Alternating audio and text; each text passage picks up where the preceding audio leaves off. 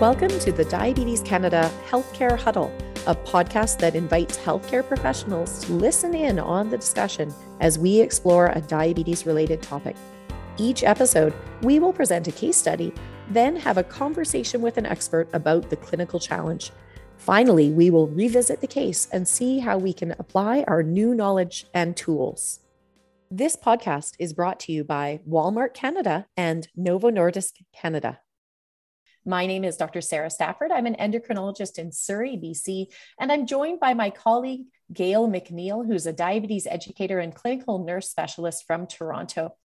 So today we are very fortunate to be joined by Rosalie Lung. She is a registered dietitian and certified diabetes educator. She grew up in Hong Kong, China, and received her dietetics education at U B C and Langara College. She currently works at Vancouver Coastal Health Primary Care Network. She is also a volunteer for Diabetes Canada on the Chinese Advisory Committee in Vancouver. Welcome, Rosalie. Hi, everyone. Thanks for having me here. It's my pleasure. Thank you so much for joining us today. And in our cultural competency series today, we wanted to focus in on the Chinese community. So we've engaged Rosalie to give us her insights in how she helps healthcare providers to connect more effectively with individuals of Chinese background.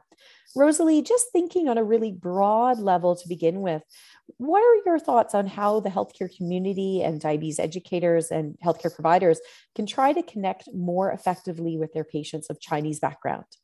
With my work, I see lots of um, Chinese in Vancouver, and then I find that lots of time is not the language barrier. They speak English, but they still would like to have a uh, to see a clinicians uh, uh, with a Chinese background so that to know about their uh, food culture uh, more um, or their their culture better. Um, so I would like to use this uh, channel to share with you all about the uh, Chinese culture, some of the tips. So whenever you have a Chinese uh, clients, that you can uh, understand their background, where they are coming from, and, and build a good rapport with them. That's wonderful. Thank you. And I think, you know, food is so fundamental to culture and family and health. And so I think really understanding how people eat and how they share and cook food is really important to providing connection and good health care. So why don't you start us off? What are the, some of the common um, nutritional problems or challenges we might see in people with Chinese background, and how can we engage with that? Uh, sure. And And Sarah, you're right, family is a big part. And then when we talk about health or nutrition, uh, the family involvement uh, is always the thing that we shouldn't miss. For example, we will see, oh, are they live uh, with their grandparents? Uh, do, who are their caregivers? Uh, who, who do the meal prepping for them?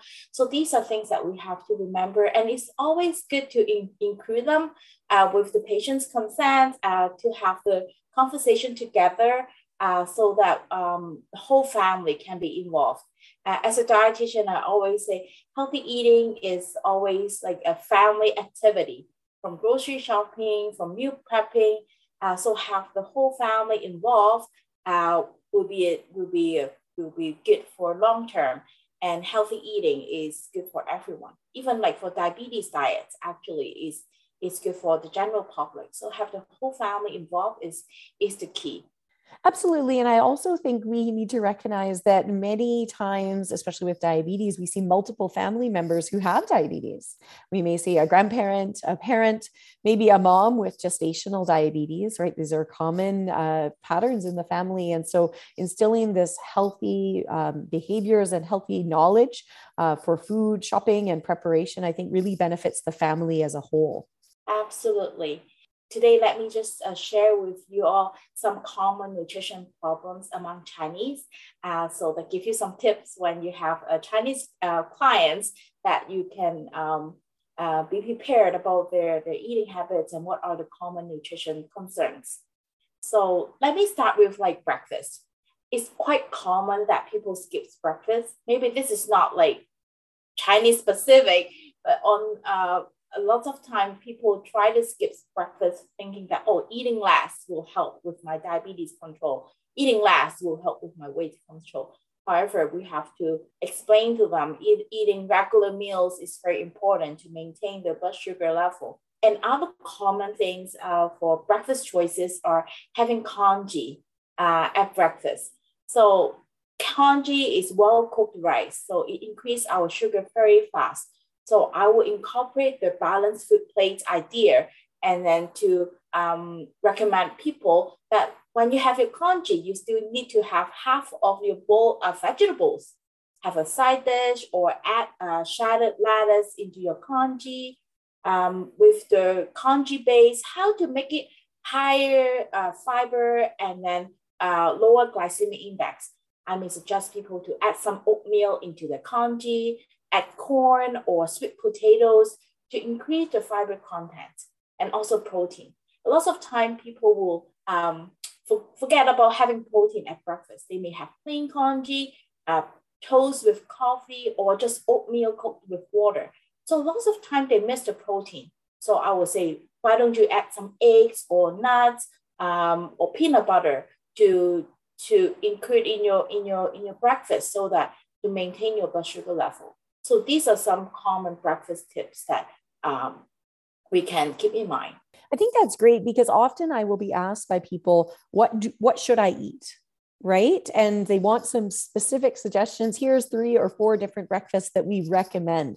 So it's really helpful. You've given some specific suggestions on what to do that's kind of consistent with cultural practice, um, but improves the overall health and balance of that meal. Uh, so it sounds like breakfast is, is the first challenge of the day. Uh, what happens when we move on to lunch? For lunch, it's very common people have leftover. When I ask their diet history, oh, I will just have leftover. And so this is something that uh, you always hear. And then also another, another thing is they always have like mainly carb for lunch. They may just cook a noodles, uh, some dumplings or steamed ones for, for lunch. And then again, they they didn't have vegetables and protein um, in, incorporate into the lunch to keep their blood sugar level in a good level, in a, in a good range. Um, so it, we need to throw in ideas is always like focus on vegetables and maybe at, at dinner time, when you prepare dinner, wash more vegetables and then just put it on the counter. So the next day you always have vegetables available, available to put into your lunch. Again, protein. So uh, when they have steamed buns, um, recommend have it using whole wheat flour, add some shredded vegetables into the buns. Um, and also uh, having proteins like beans or, or chicken or fish. Um, to have a, a balanced meal is always a challenge for people um, having lunch. They try to just make it quick and easy. Oh, I will just grab whatever left over from last night and then forgot about the key of having a balanced meal. So it sounds like if leftovers from dinner are a key part of lunch, then really focusing on, on making sure that dinner is healthy might also help us with lunch the next day. So how can we help to support choices with dinner time? Interestingly, usually dinner is usually well balanced. People will have rice, they will have vegetables, they will have meat. Um, the suggestion will be cook more, cook more at dinner so that you will have it for the next day. And also it's common for Chinese having chicken, pork, um, tofu occasionally. So I always uh, introduce or encourage people to have fish more often. And then for beans and lentils, it's something not common in Chinese culture. Uh, so this is something that we have to start them thinking about, maybe add some beans and lentils. Um, I always suggest just use chickpeas as your chicken. Uh, use kidney beans as your ground beef. So when you cook dishes with chicken or ground beef, then you can add some beans into it. Um, also give them some uh, good websites, for example, lentils dot c a or pulses dot org. Those, they have good beans and lentils recipes, and then just let people to explore, to start thinking about adding beans and lentils uh, because these um, pulses are not common in, uh, in Chinese cooking. So thank you for those tips and especially the really specific suggestions around the beans and lentils and websites. You know, when I'm talking to my patients of Chinese background, we often see that white rice is a staple of their diet. And I'll often make the suggestion to try to switch to brown rice for so it has higher fiber and less effect on sugars, but they have a quite a challenge with making that change. Uh, how do you think we address this, Rosalie? You're right. It's very challenging because of the um, the texture, the enjoyment of having white rice. It's something that many of my clients cannot give up. So I will tell them in the perfect world is choose a low glycemic index rice, like brown rice or quinoa uh, or red rice. If people can try, then I will just try to mix it, mix half and half so that um, let your palate or family's palate to get used to the grains. Um, and if people really like, they cannot give up white rice, then I would say um, it's okay to keep your white rice at dinner time, but at breakfast and lunch, try to pick the grains that's lower in glycemic index so that you can balance out. Um, if, if you can one hundred percent of low glycemic index food throughout the day, that's perfect, that's wonderful. But in the real life, we need to have food enjoyment. That's very important. It's part of our healthy eating, it's our food culture, it's food enjoyment. So if people insist having white rice at dinner, I will say focus on breakfast and lunch, pick something, it's better choices, and also have um, vegetables, higher fiber uh, dishes, and also portion control. So we can like just discuss or negotiate and how to maintain a good diet and also include a cultural food. That's great. And I think we really have to think about being realistic, um, understanding food enjoyment. I think that's so important, right? If you're not enjoying what you're eating, and it takes away a big source of pleasure, um, and compromise, right? Finding a solution that works for the individual. Uh, so we've kind of covered the whole day. What, what happens in the evenings? What around, what about evening snacking and activity? What happens there? I will start off from snacking. It's not very common for Chinese have evening snackings on potato chips or on ice cream. Um, lots of time they will have a fruit after dinner, which is, I say, it's okay, I encourage that. And then for people who really like snackings on other um, higher fats, higher sugar uh, food items, then I will just explain to them fruits is your best bet, because it's high in fiber, it gives you the sweetness and give you uh, vitamin C and hydration. Um, so I always promote having a fruit for as an evening snacks.